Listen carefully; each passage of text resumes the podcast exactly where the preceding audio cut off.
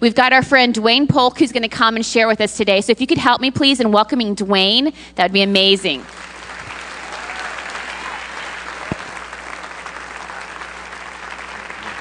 Good morning, Woodland Hills. How y'all feeling? Actually, I, will I'll say something that my late grandfather used to say. What you know good?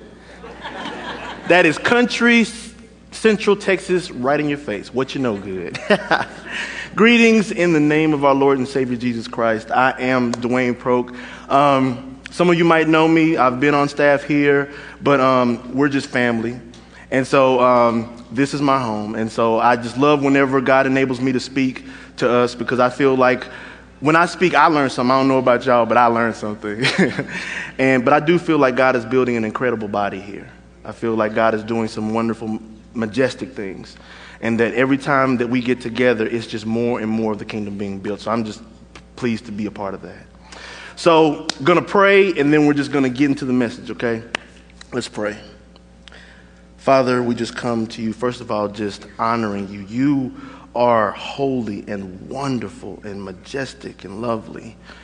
And we just want to continue turning our faces towards you. We've, we've sung songs and, we've, and we've, we've prayed, and now, Lord, it is time for the word. We pray that you would decrease all of us and let your spirit rise up in us that we might hear with the ears of the Spirit, that we might see with the eyes of the Spirit, and we might feel with the heart of the Spirit. Change us, Lord. Mold us. Make us to what you want us to be so that we can affect this city and this nation and this world for your kingdom and none other. We thank you and we bless you in Jesus' name. And when everybody said, Amen. All right. All right. The title of this message is going to be called, Who Do You Think You Are? Or who do you think you are anyway? And I have to say it with the head to wobble because it's an attitude that comes with it. Who do you think you are? Now, um, so the word we're going to use a lot today is credentials. Credentials, credentials, credentials. Everybody say it with me. Credentials. All right. Now, when we talk about credentials, a lot of our society runs on this stuff. And what we're talking about is whenever something is given or earned that allows a person authorized access to certain conversations or resources. So, if this is when you have your legitimizing papers, this shows that you are set up and approved to do what you do. I'll give you an example. Um, if you needed a root canal or if you had a bad cavity, the last thing you would want to do is come to me for your dentistry needs. The most I could do is probably maybe pull out a dentist thing from a tricks box and try to do something, and you probably wouldn't like it. The main thing that you would want to do is you'd want to say, you want to make sure that you go to a, a, dental person that has the proper credentials, that has graduated from dental school, that can really provide the things that you need. There's lots of other things that we do with this as well. There's actually, um, in theological discourse, there, you know, about Christian apologetics, about the existence of God and all these different things. There's different people that argue, that debate, that they will not debate somebody that doesn't have a PhD or a master's level or higher. Reason being is because they feel like if a person has that kind of degree, then they've at least been in the, the certain conversations and they've had certain exposure that would make for a good debate. So there's kind of a desire not to waste time and to make sure that people are doing what they're supposed to do. So there's nothing wrong with checking people's credentials to a certain extent. At the same time, there can be an implicit or explicit attitude that comes with it that goes beyond just looking at your experience or looking at um, your, your skills or different things like that. It's more of kind of a personal thing that deals with your self concept. Who do you think you are? And I don't know, has anybody ever been in a conversation with somebody like, Who do you think you are? Now, if you haven't been in that conversation, count yourself lucky because, at least in my experience, it has not been very pleasant. Like, I've never experienced somebody saying, Who do you think you are? and just felt, Yay, blessed. Usually, I'd be a little put off because there would be some elements of judgment there, there'd be some elements of superiority, and there'd be some elements of very challenging my selfhood. Who do you think you are to try to do what you're doing, to try to say what you're saying? Who do you think you are? Now, again, I think about human nature a lot. I figure if we do these things now, surely they did them back in the Bible days. Look into Luke, and guess what I find? there is a story with Jesus in it. And there are some people trying to tell him, Who do you think you are? And Jesus finds a very particular way of dealing with it. So we're going to go to that story. It's in Luke 20. Now, at this point in Luke's telling of Jesus' life, We've already gone through the triumphal entry. So we're talking about the Hosanna leaves, Hosanna in the highest, and people are praising him as the coming Messiah, or they believe he is. And so at first, the Pharisees were the people that were really locking horns with him. But as he goes to Jerusalem, then you have the priest, the chief priest, and the religious leaders and the elders, and they start seeing all of this ruckus happen because this guy comes in town. So they like, you know, we're going to keep an eye on this guy. So then later on, he takes upon himself, he purges the temple. So he goes into the temple, you know, and everybody's kind of wheeling and dealing, and he turns over the tables, and he's like, you know, hey, this God said this will be my my house will be a house of prayer, and you've made it into a den of thieves. And he's doing this with a boldness and a sense of authority that people haven't really seen before. So then the leadership gets even more intensified. Like, who does this young whippersnapper think he is? I mean, he's up in here, the, the, palm leaves on one day, and then he's turning over the tables the next day. Who does this wet behind the ears youngster think he is? And so at this point, they decide that they're going to go and confront him. Because he's been teaching in the temple and he's been preaching the gospel. But this time, they take it upon themselves. They're going to give him a little what for here. Luke 20. One day he was teaching in the temple, the, teaching the people in the temple courts and preaching the gospel. The chief priests and the teachers of the law, together with the elders, these are the big wigs now, came up to him. Tell us by what authority you are doing these things, they said. Who gave you this authority? Who do you think you are? He replied, I will ask you a question. Tell me, John's baptism, John the Baptist, John's baptism, was it from heaven, was it from God, or from men? They discussed it among themselves and they said, If we say from heaven, he will ask, Why didn't you believe him? But if we say from men, all of the people will stone us because they are persuaded that John was a prophet. So they answered, uh, we don't know where it was from. Jesus said, Neither will I tell you by what authority I'm doing these things. Now, it's really kind of, this is a cool scenario. Jesus is a wise cat, you know what I'm saying? Notice some things here. Notice some things about the religious leaders, I say the religious establishment that was trying to come against Jesus. The first thing you notice is they assume that they have the authority to even ask him the question. Like they assume they have the authority to ask him, Who is your authority? Now they don't understand they are talking to the Lord of heaven and earth here. Like if he wanted to, he could be like, I'm the Son of God, now bow. Angels come down, everybody, oh. But he did not assert himself. Even though he had the right to, he did not assert himself like that. And that's going to become important later. But let's see these people. These people think that they actually have the legitimacy to just tell another Jewish brother who gave you authority because the assumption was we are the authority. And you haven't talked to us about doing this stuff. So who do you think you are? But later on, they figure out they might not have as much authority as they thought they did. The second thing you can see here is they are coming from a place of suspicion and not a place of expectancy. Other people are hoping that Jesus is the Messiah. Other people are looking and, and asking questions, but you can tell here that they do not believe in Jesus. You can tell that they are completely against him. They are not on his side in any way. Not even as a Jewish brother. And at that time, that was very important that everybody was Jewish brothers and sisters. But even that didn't count because they, they were suspicious that he would disrupt the status quo, disrupt their power base. They were revealing things about themselves and their leadership style and what they believed about authority through their actions, and Jesus was doing the same thing through his actions. Let's look at Jesus' response. Now, Jesus could have done one or two, one or two things on an earthly level. He could have basically, first of all, if they asked him, "Who do you think? You know, who do you who do you think you are?" He could have been like, "Well, who do you think you are? White whitewashed sepulcher? Who do you think you are?" He could have done that, or he could have basically said, "I'm God's son." He didn't do that. what he did was he asked a question. He asked a question about a scenario that they would understand to see where they were at on something. He's asked about John's baptism. Not about any other aspect of his ministry, but the, the focus on his baptism and was it of God and what it was it was of men. Now, I, look at it, at first I was like, why would he do that? But there was a very profound reason I think that he did this. See, John was the one that when Jesus came, he said, There is one coming after me whose sandals I am not worthy to unloose, and he will come and he will baptize with the Holy Spirit and with fire. And then John was the one that baptized them when the dove came down and landed on Jesus. He was the one that did all of that.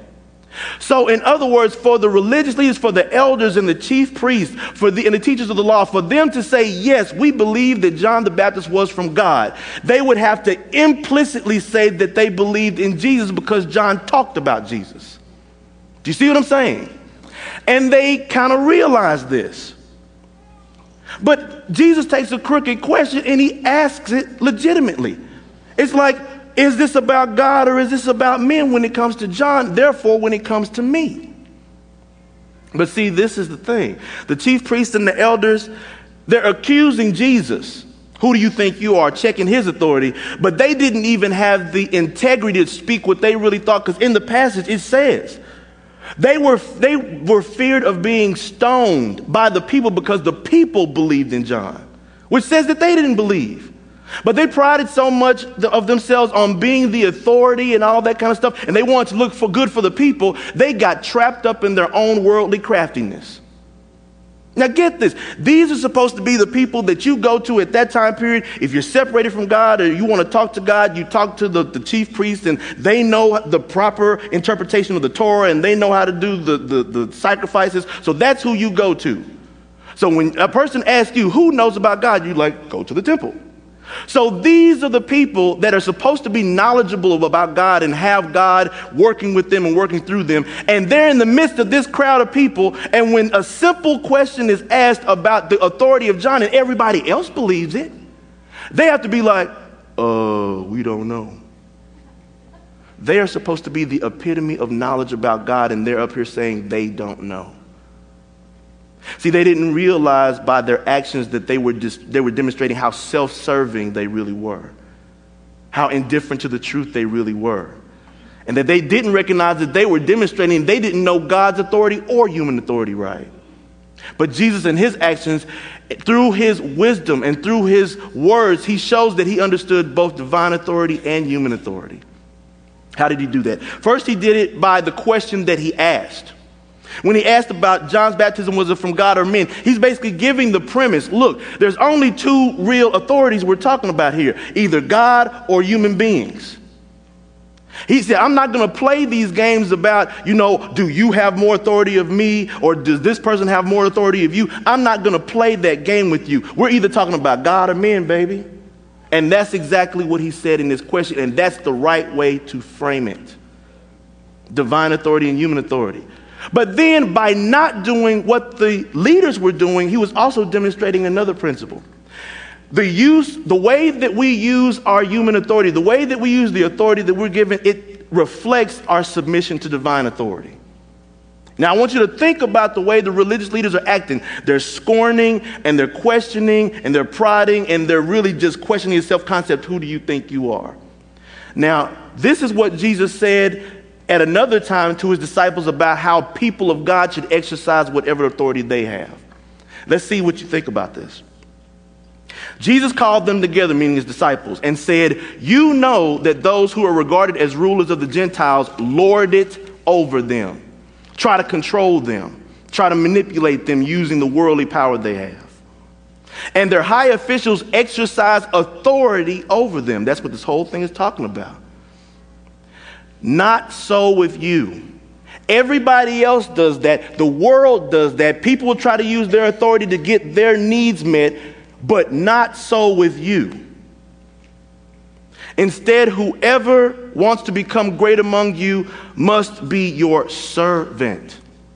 And whoever wants to be first must be slave of all, not slave of some, slave of all.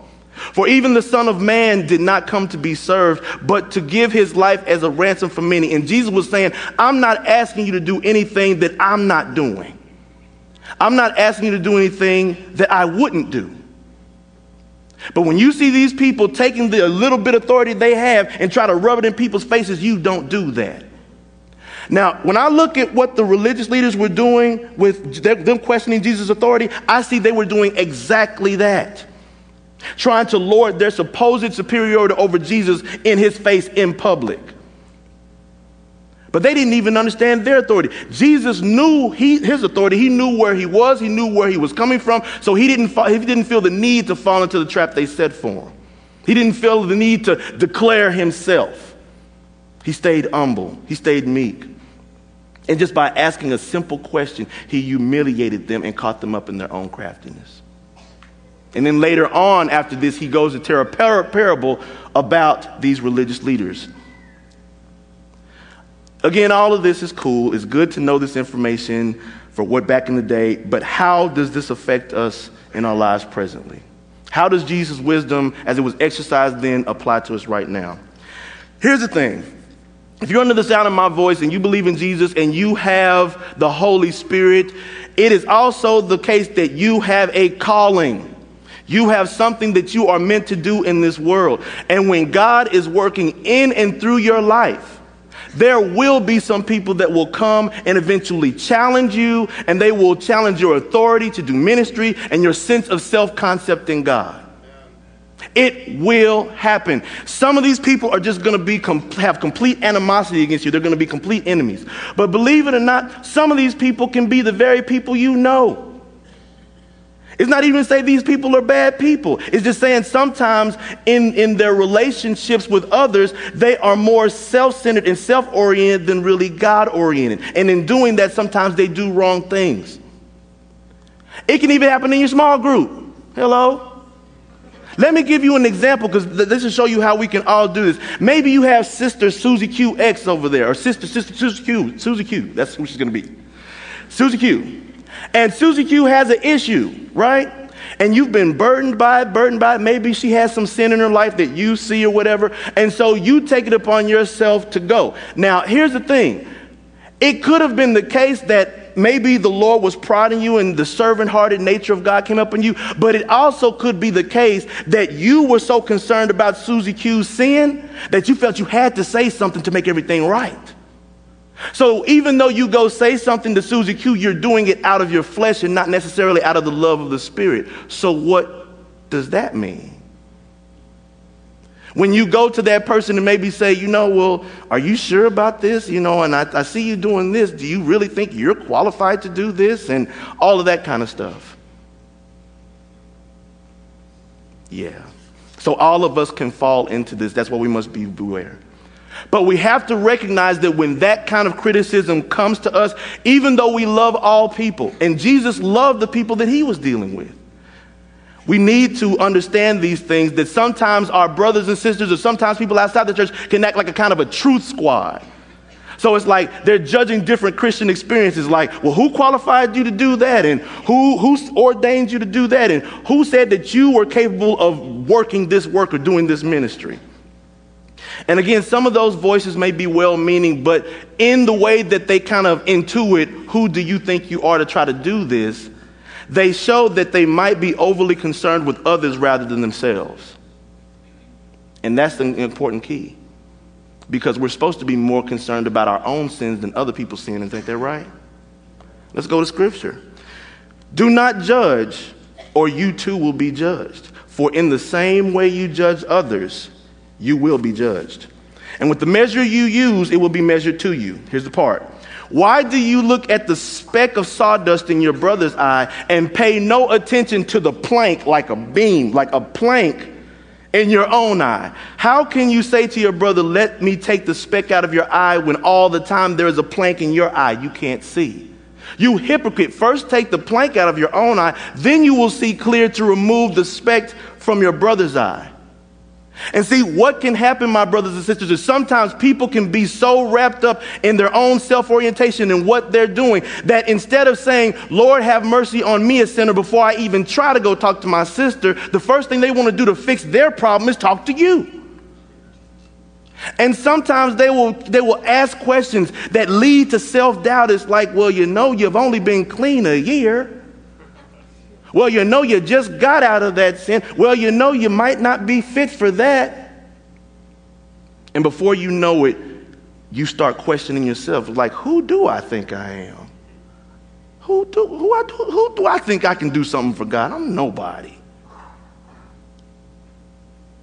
There's a difference, though. There's a difference between, again, loving community, because we are meant to be in a loving community. So I am not knocking accountability. We're going to talk about that later.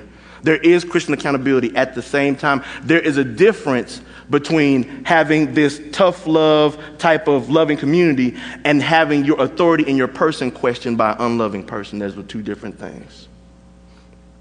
Let me tell you a little story. When I first got here around 2003, um, it was a real turbulent time for me because I was going through processes of a divorce. Um, I had a wife and I have two sons. Um, at that time, it was very difficult because I was praying and I was talking to different people, and so I fed, felt led to come up here. And so the calling was still there, even while though we were going through the divorce proceedings. And so I had to make a choice whether or not to try to go to Houston to be with my sons or come up here. And I prayed and I prayed and I agonized, and I really felt like this is what I was to do. And let me tell you something, I was fairly miserable. and there was all of these lingering self-doubts. I mean, when I got here, and I mean, everybody was warm to me and friendly, but I thought about Greg, and I'm like, this guy's going to Yale into Princeton. I thought about Paul Eddy, and I thought about all of these wonderful staff people. I'm like, who do I think I am? I don't have anything to really contribute here. What am I even doing? And so then the mind starts, you know, doubting itself. And then, you know, and I, I, I love this sister. There was, there was an occasion where a sister was just vocalizing some stuff, and she felt like, you're an opportunist. You're really just trying to come here to get away from the responsibility of your son, so that's why you're here. And that was very hurtful. That was very hurtful.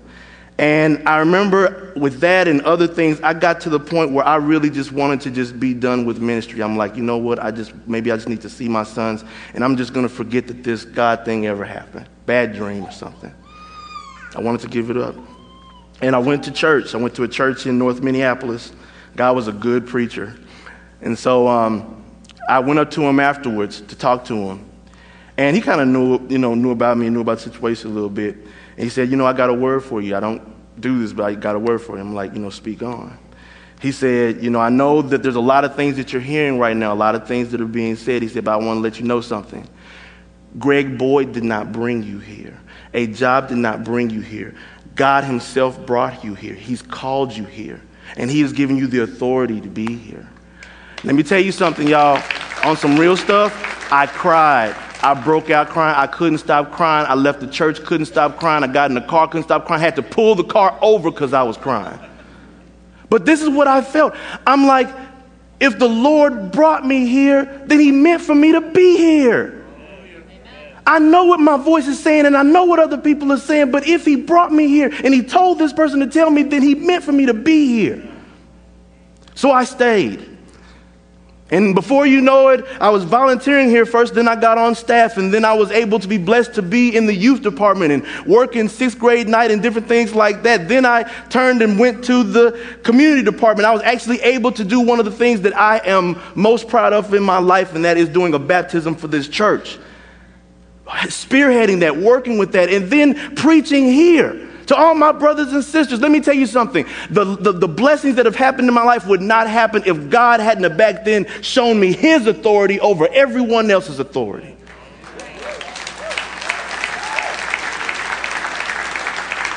And it's not just me, it's not just preachers. Each one of us, every one of us in here has a calling from God. And no one can call or authorize that call but God. Yes, we have brothers and sisters, and yes, we check in on them, uh, check in with them from now to time. But each one of us is an individual servant of God, and we don't need to be wasting our time trying to second guess our own callings or judging other people's callings. We need to understand that God is our supreme authority, whether we feel like we have to say that to people or not. See, we've got to remember we are God's children. See, let me tell you what God says we are. He says that we are holy, we are righteous, we are blameless in Him. We have all spiritual blessings in heavenly places.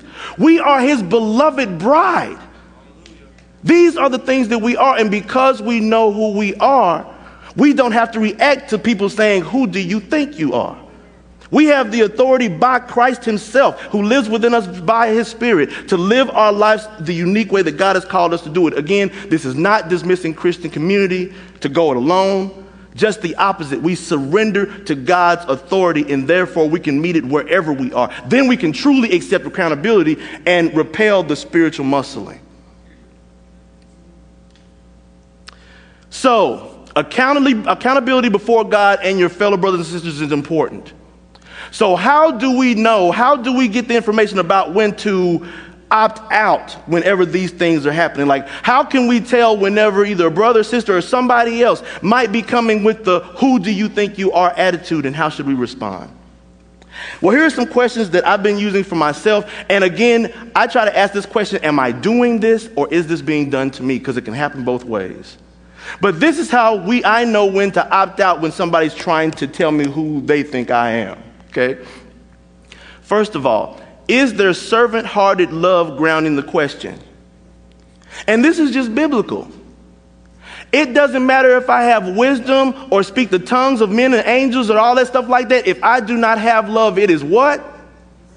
It is nothing. That is 1 Corinthians 13. So if I am going to try to ask a question, if I'm going to try to confront a brother or sister on what they're doing, if I'm not going there in servant hearted love, I'm by definition doing nothing but something that's harmful. And if somebody comes to you, you have the right to ask the questions like, you know, well, brother, you know, is this or sister, is this in the heart of, you know, servant hearted love? I mean, I want to hear you. Where is this coming from? Because a lot of times people fix other people to try to fix their own lives because they'll feel better when Sister Susie Q's fixed and when Brother Tom is fixed. Seriously. So the first thing is, is there servant hearted love grounded the question? Second thing, is there a sense of lording moral authority over someone? See, in my experience, there's usually a statement that follows the who do you think you are? And that statement is, you should be ashamed of yourself. Who do you think you are thinking you can do this? You ought to be ashamed of yourself. Now, the only, re- the only way somebody can say that is if they somehow feel that they're above the shame level. Who do you think you are? I have the moral authority to check on you and, and tell you that you're doing wrong before I pray about my own sins. It can happen. So when a person comes to you and there's a call on your life, and they come to you and they're lording that moral authority over you, you might want to think about that. The third thing is there a genuine search for truth of the situation? Taking this back to the situation with Jesus and the people, you can tell that they really didn't even care about the truth. They didn't care about the truth of whether Jesus was from God or man, just like they didn't care whether John was from God or man. All they wanted to do was secure their own power and maintain the status quo and put him in his place. That's all they really cared about. And when you're dealing with people like that, the only thing that you can end up having is conflict. They were trying to put Jesus in his place. Do you actually think that they were trying to just say, Yeah, Jesus, we, we value you? No. You are an upstart. You come into Jerusalem thinking you can just wreck everything that we've established here to build. You should be ashamed of yourself. They tried to check him. Is there a genuine search for truth of the situation? So, three things. Is there servant hearted love granting the question? Is there a sense of lording moral authority over someone? Is there a genuine search for truth in the situation? And the last but not least, does this person have the authority of communal relationship with you through Christ? Let me tell you something. I know that I'm a sinful person. and if a person has to come to me to confront me on my sin, It, I feel better about the person that says, Lord, have mercy on me, a sinner. Show me where my eyesight is dim so I can go talk to my brother. If, when a, if I know a person is doing that when they're coming to me, I'm going to probably have a better response than some Joe Blow that just came off the street that just said, Hey, I felt like I wanted to tell you something. I got a word for you. Are we linked on that Christ level yet? Do we realize that all have fallen short of the glory of God? Do we have that realization before we're meeting? Then we're on the same level. We both need grace. We both need his mercy. So now the conversation can proceed. That's not what the religious leaders thought with Jesus. They did not even try to share the common bond of their Jewish heritage. Who do you think you are? These four questions, I believe, if we ask these questions for ourselves, how we're relating to other people, how people are relating to us, we will have the space to move forward in that, in that which God has called us to. Because let me tell you something sometimes God might give you a weird call. And the only person that can sustain you in that call is God. And you have to be grounded on that by knowing who you are. And when you do that, then you're able to lovingly yet firmly opt out of people's manipulative games. When you see people's egos acting out, you can kind of just move away from that. Let me just give you a specific example. Let's say that somebody comes to you and they want to address a sin with you or address a sin or an issue or something. Now, what if this were to be the conversation? If you were to be like, well, you know, brother, I hear what you're saying. I just want to ask a question, if I may, if I could ask a question. Um, I feel like you're coming to me, asking me these questions. Is this coming from a servant hearted love, like that you've been praying on this and thinking about this? Is, is this something that God has really put on your heart? Or is this more of a personal issue between you and I that maybe this brings up? Are you sure that it's one or the other? And if they were like, wow, I really never thought about that, I don't know. Then you can say, you know what? How about you pray on that and think about it, and then you come back and talk to me? Do you see how that's firm? You're standing your ground. You know who you are. At the same time, you are lovingly saying, you know what, I'm not going to play into these games. When you know where your heart is to tell me this, then we can talk. Otherwise, we're not going to get anywhere. But do you see how the wisdom of Jesus works? It catches up people in their own thoughts to let them deal with their own thoughts want to share something with you, and maybe this will cement the message for you because you have the authority in Jesus Christ, because you got to remember who you are. When I was in school, Sunday school, I'm going to take it back to Greater Mount Olive Baptist Church, Wakefield, Texas, when I was on the usher board and everything. but um, we used to sing a song in Sunday school and Bible, vacation Bible school, and it goes like this. If you know it, sing along. If anybody asks you who I am, who I am, who I am. If anybody asks you who I am, just tell them I'm a child of God. One more time, come on, y'all. If anybody asks you who I am, who I am, that's right, who I am. If anybody asks you who I am, you just tell them I'm a child of God. Good. Now, this is the thing.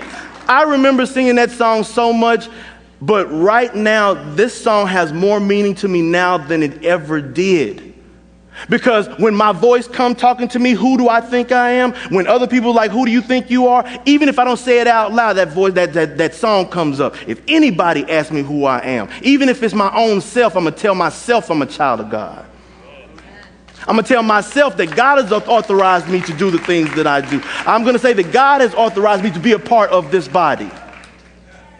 And so, even when my own self hatred, because sometimes we have self hatred, people, is programmed into us by this world. And that's why it says, you know what? When your hearts condemn you, who? Somebody is greater than your hearts. It is the Lord God. If you're under the sound of my voice, know who you are. You are a child of the living God. You have the authority of the Holy One in you. And don't let nobody take your call away from you. God gave it to you and He authorized you. Yes, you are within Christian community and accountability, but use those questions. Use those questions so that you can discern and sift. Not to hate, not to not love, but to just know. Know who you are live and walk in your authority. You're a child of God. Let's pray. Father, I just thank you for this time. I thank you for allowing me to speak, Lord. I thank you for allowing me to speak from the heart, from the gut. And I just pray that you would just change us all, Lord. We want to, we know who we are, but sometimes we just start to question ourselves because people question us. We question ourselves. So we pray that you would just foot in our minds right now that we are your children by your spirit and nothing can change that. You give your gifts and you give them without repentance. That goes to the callings as well. Let people find where you have the place for them, Lord. And let us walk in unity and love and change this whole world for you by walking in your authority. And we thank you in Jesus' name. And everybody said. Amen. We can have the prayer team come forward. If you have any prayer needs whatsoever, if, if maybe you're wrestling with this question, please pray about it. That's all I have. Go in peace, serve the Lord, and live in your authority in Him.